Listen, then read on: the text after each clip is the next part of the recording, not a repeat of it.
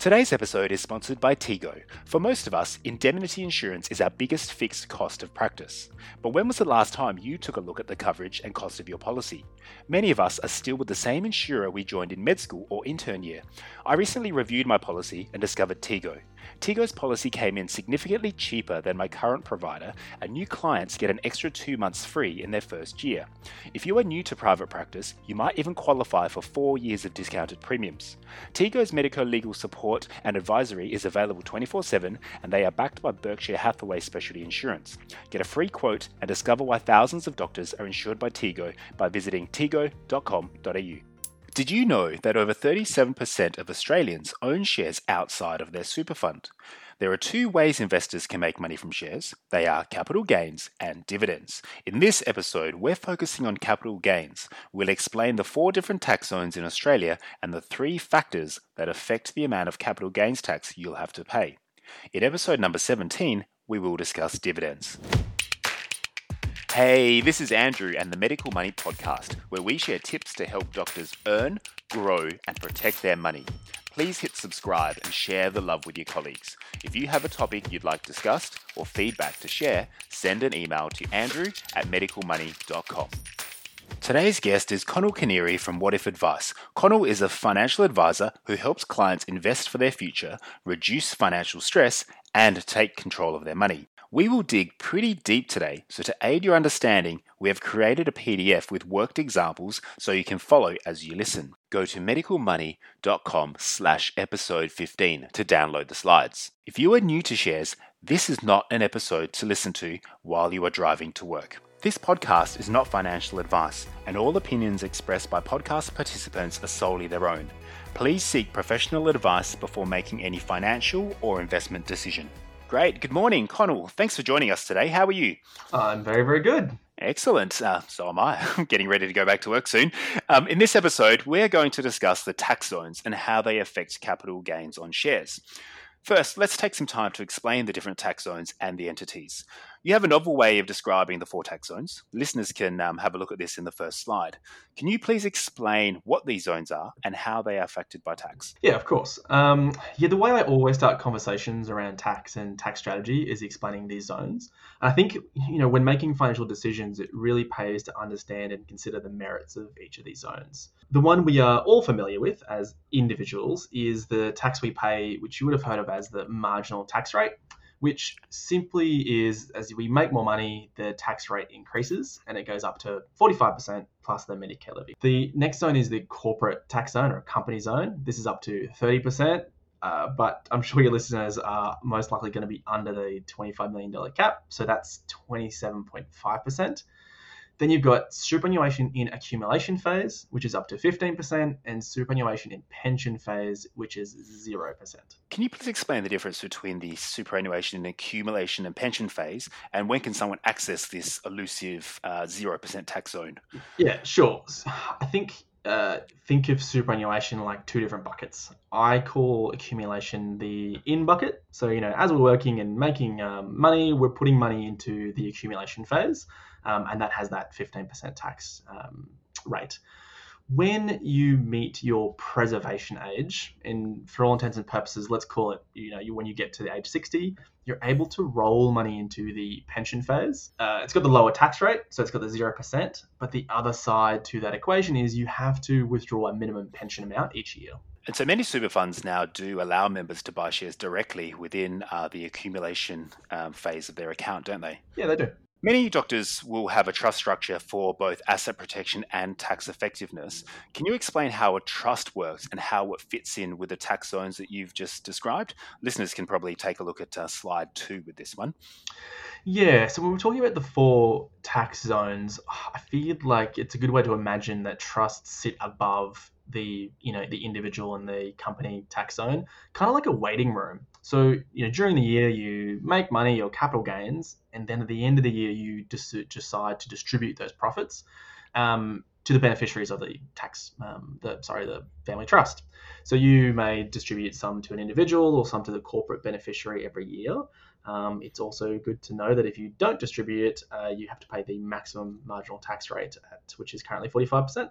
And so that corporate beneficiaries in, in the uh, the last slide, we talked about the company tax rate. Just for listeners, that's commonly called a dump company, whereby you're able to uh, distribute profits out from the uh, family trust that might be receiving income from a, uh, a service trust.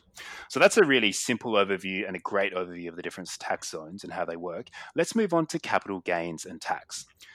First of all, what is capital gains? And can you explain the three factors that investors need to consider when calculating their capital gains tax on shares? Yeah, so a capital gain is when you sell an asset for more than what you paid for it. Working out the you know the tax you're going to pay, there are those three factors. So who owns the asset, uh, the cost base, you know what did you actually pay for it, and then how long you held the asset for. We just covered the ownership structure in the tax zone, so now let's talk about the cost base and time. I just want to throw out a scenario, uh, a first scenario now. So let's get you to walk us through an example of how capital gains tax is calculated and how the amount paid differs for each tax zone. Say we bought a parcel of shares for $1,000 a month ago when the stock market hit its low. Today, we managed to sell those shares for uh, $1,200. And let's say brokerage is $10 to buy the shares and it costs us $10 to sell the shares. How do we calculate the cost base and the capital gains tax that we'll need to pay on these shares? Listeners can follow this with the third PDF slide. So you're you know bought it for a thousand, sold it for twelve hundred, so you've made a two hundred dollar um, gain. Uh, your brokerage is ten dollars to buy, ten dollars to sell, so that's twenty dollars. So you minus that off your um, your gain, so you now have a one hundred and eighty dollar um, net gain effectively. And all you really do is then is allocate the appropriate percentage of tax to whichever tax zone you're in. So where the individual, if they're paying forty five percent, well they would pay eighty one dollars in tax where if it was owned by a company, it would be 40% less than that. Uh, and if it was in super, you'd pay 70% less. You'd only pay $27 in tax. Yeah, so it's very important to structure the um, the ownership or distribution of, of those profits, isn't it? Because, like in the um, previously we discussed with the family trust, choosing which place to distribute can make it, can obviously from this slide make a massive difference in, in the long term. Yeah, it can, and I think the examples that we're using here are really um, simple and easy to digest in real life strategies when they're much bigger numbers, sometimes a capital gain can push somebody up a tax bracket. Um, so therefore, you're you know an individual might be paying 32 cents for one lot and 37% for another lot. Um, so my tip is just jump on paycalculator.com.au and uh, allow it to do the maths for you. And the key thing here is the time um, of holding those shares, isn't it? Where we're under 12 months, and so that's why we're paying the full capital gain. We're paying tax on the full capital gain that was incurred for that sale. That's it. Excellent. So let's move on to the next part and talk about the capital gains tax discount. Still on the time issue, what is the CGT discount and how does it apply to shares? So, the government has said if you hold an asset for more than 12 months, we will give you a CGT discount, uh, depending on who uh, is the owner of that um, share or asset. Individuals get a 50% discount, superannuation and accumulation gets a 33% discount, companies don't get a discount, and of course, if you're in pension phase, you don't need a discount. And so, with the different uh, tax zones, say we have a family trust that owns the shares, and we're going to distribute the proceeds of the capital gains to each of these entities. It does make a significant difference, doesn't it? Because as soon as we start distributing to a, um, a corporate beneficiary, that capital gains tax discount evaporates. Yeah, that's right. Now let's discuss a simple case of CGT regarding a single parcel of shares that have been held for more than 12 months. Say we bought some shares three years ago for $1,000.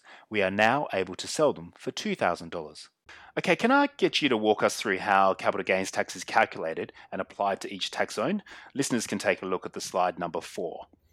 Yeah, so in the example we made for this one, it was, you know, a little bit more time has gone by and now we've got a like a thousand profit um, instead of the $200 from the last example. So in the individual who has that same brokerage, so they got a $1,000 profit minus $20, so they got $980 capital gain. Because they've held it for more than 12 months, you get to divide that by two. So now your gain is $490. Uh, based on the 45% tax rate, it's now 220.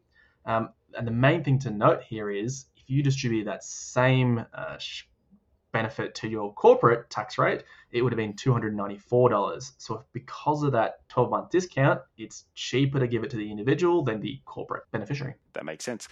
So let's make things even more complex now with another scenario. Say I have bought 100 shares of CSL each year for the past three years. CSL has done really well and has gone up in price significantly. Now I've been out of work for a month due to coronavirus and I'm a bit strapped for cash. I want to sell 100 shares so I can pay for the kids' school fees. When I sell those 100 shares, ideally I would want to sell the ones that were bought most recently as they had the highest capital gain uh, base, sorry, capital base, but the smallest capital gains. Can I choose which parcel of shares that I'm selling? And can you explain how this works and what things I need to consider? Yeah, so the big thing the ATO is looking for here is your ability to identify your different share parcels. In your case, because you've got three lots of shares split across decent time frames, you'll have share certificates and records for these. The answer is yes, you can choose which parcel you're selling. Um, generally, I just sort of say, hey, make a little spreadsheet, record your purchase price, sale price, um, and now we've talked about it, you can calculate your own, own CGT, uh, so you can work out which of the parcels is, you know, the best one to sell. Uh, of course, you have that consideration of do you get that 12 month discount or how much profit has that last parcel made or not made? Yeah.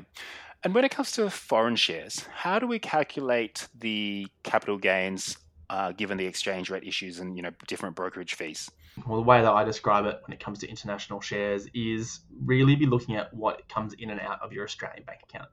So you might buy thousand dollars of American shares, you know, of Facebook, but what came out of your account was actually 1500 Australian dollars, well, then, you know, that's your buy price. Um, and the same thing happens when you sell it and money comes back into your account. So they're your two key, um, you know, indicators of the buy and the sell. Um, brokerage and exchange rates really just get worked into those transactions.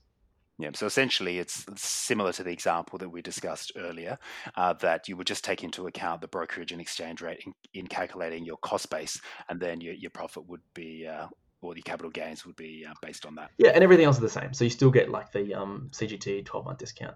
I just want to give a quick plug to my favorite portfolio tracker, Sharesight. Sharesight keeps track of all my share purchases, calculates capital gains, exchange rates, and dividends. It even stores all the confirmation notes for easy reference in the future. You can manage 10 holdings for free or get a 2-month bonus if you upgrade to a paid subscription. Visit medicalmoney.com slash sharesight. That's S-H-A-R-E-S-I-G-H-T. Now back to the episode. Let's move on to listed investment companies and CGT concessions. Many people invest in listed investment companies and ETFs to diversify their portfolio, but they but sometimes uh, these uh, entities have bought and sold shares and they can obtain capital gains during uh, that period. Can you explain how this works and the effect on shareholders? Yeah, so we, what we learned previously was hey, companies don't get their CGT discount. Uh, however, the ATO has ruled that listed investment companies, when they do sell uh, these assets, they can potentially pass on the CGT discount to eligible investors because if it was them, they would have got that um, CGT discount. So what happens is you get a statement from your listed investment company, and on that it will say, hey, if you're an individual investor, your extra dividend deduction is this, or if you're in super and accumulation phase, your extra dividend deduction is this, and they basically do the maths for you. Yeah. Does that apply to um, ETFs as well? So no. So ETFs are different, where that's like a traditional share. So you you know you have your capital gain from buying and selling it, and that's allocates to you personally, and then your dividend is just like a dividend. Yeah, from my reading, it it, it seems like the uh, the ATO treats some listed investment companies more favorably with this because they are a way of uh, having a long term investment for for investors, um, and so they are rewarded with that extra little uh, bonus there, aren't they? Yeah. Good. All right, let's move on to some listener questions. Uh, Andrew asks If I make a capital loss on shares, i.e., a company stops trading and becomes insolvent, how can I use that loss to offset capital gains?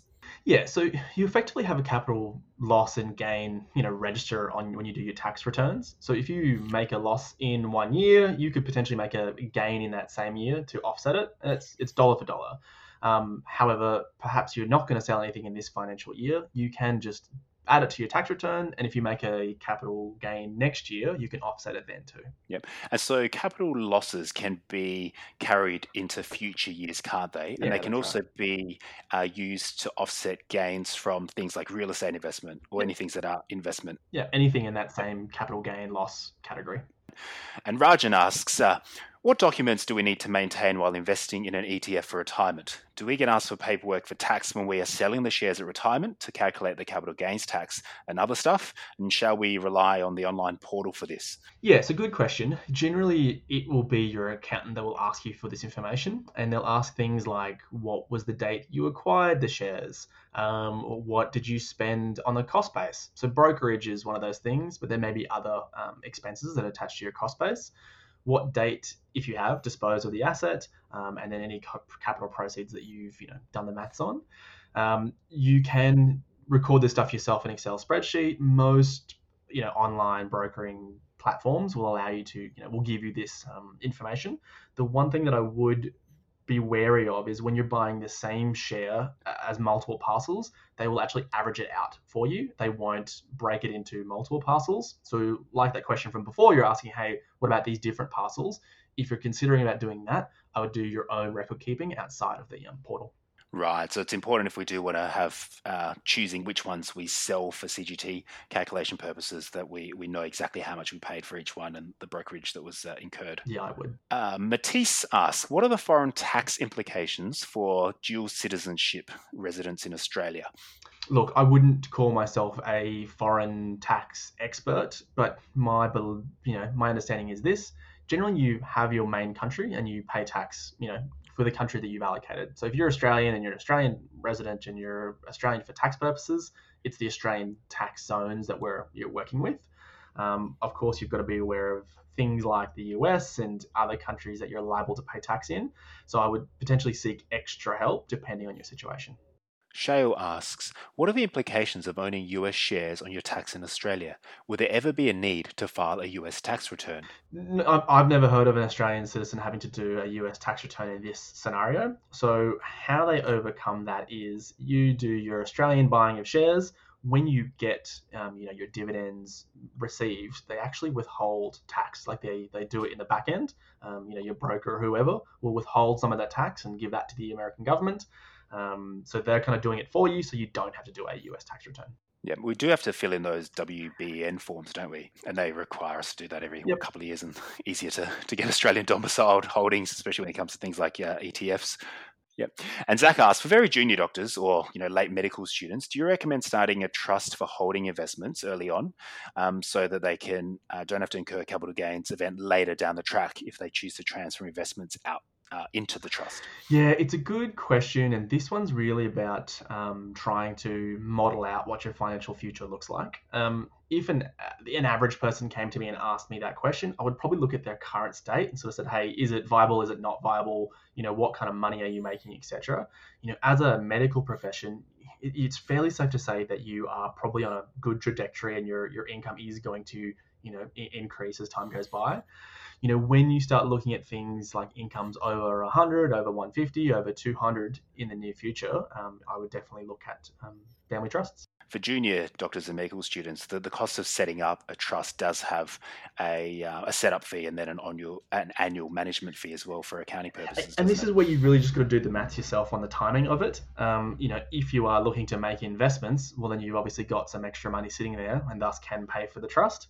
Um, so there's no reason why you can't, um, you know, you, you've really just got to work out that timing, what works for you and your financial situation. Yeah, because there is a capital gains tax event on trans doing an in specie transfer into a, a trust if you did it, you know, five years after becoming a consultant. That is right. So CGT ev- events are like a CGT sale. You that's the point in time when you do you don't do the maths on that CGT. So you don't really want to be you know transferring things in and out of different tax zones if you don't have to. So making that future decision is great.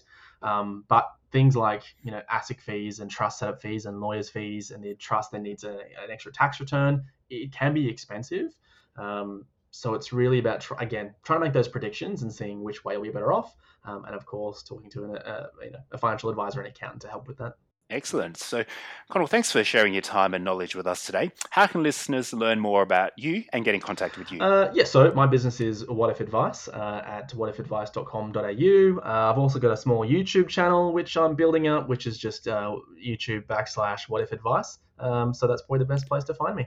Yeah, that's exactly how I found you on there because uh, you had you got a great uh, presenting style, and I really uh, found it very useful having that tax zone description, which I had not seen anywhere else, and it simplifies things. Great, really. I'm glad I could help.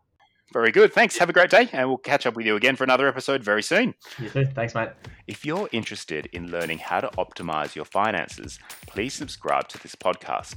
Also, head over to my blog, medicalmoney.com, and subscribe to stay updated. If you know a colleague who might also find this information useful, please share this with them. I'd love to get your feedback, so send questions, comments, and recommendations to me at andrew at medicalmoney.com. See you in the next episode.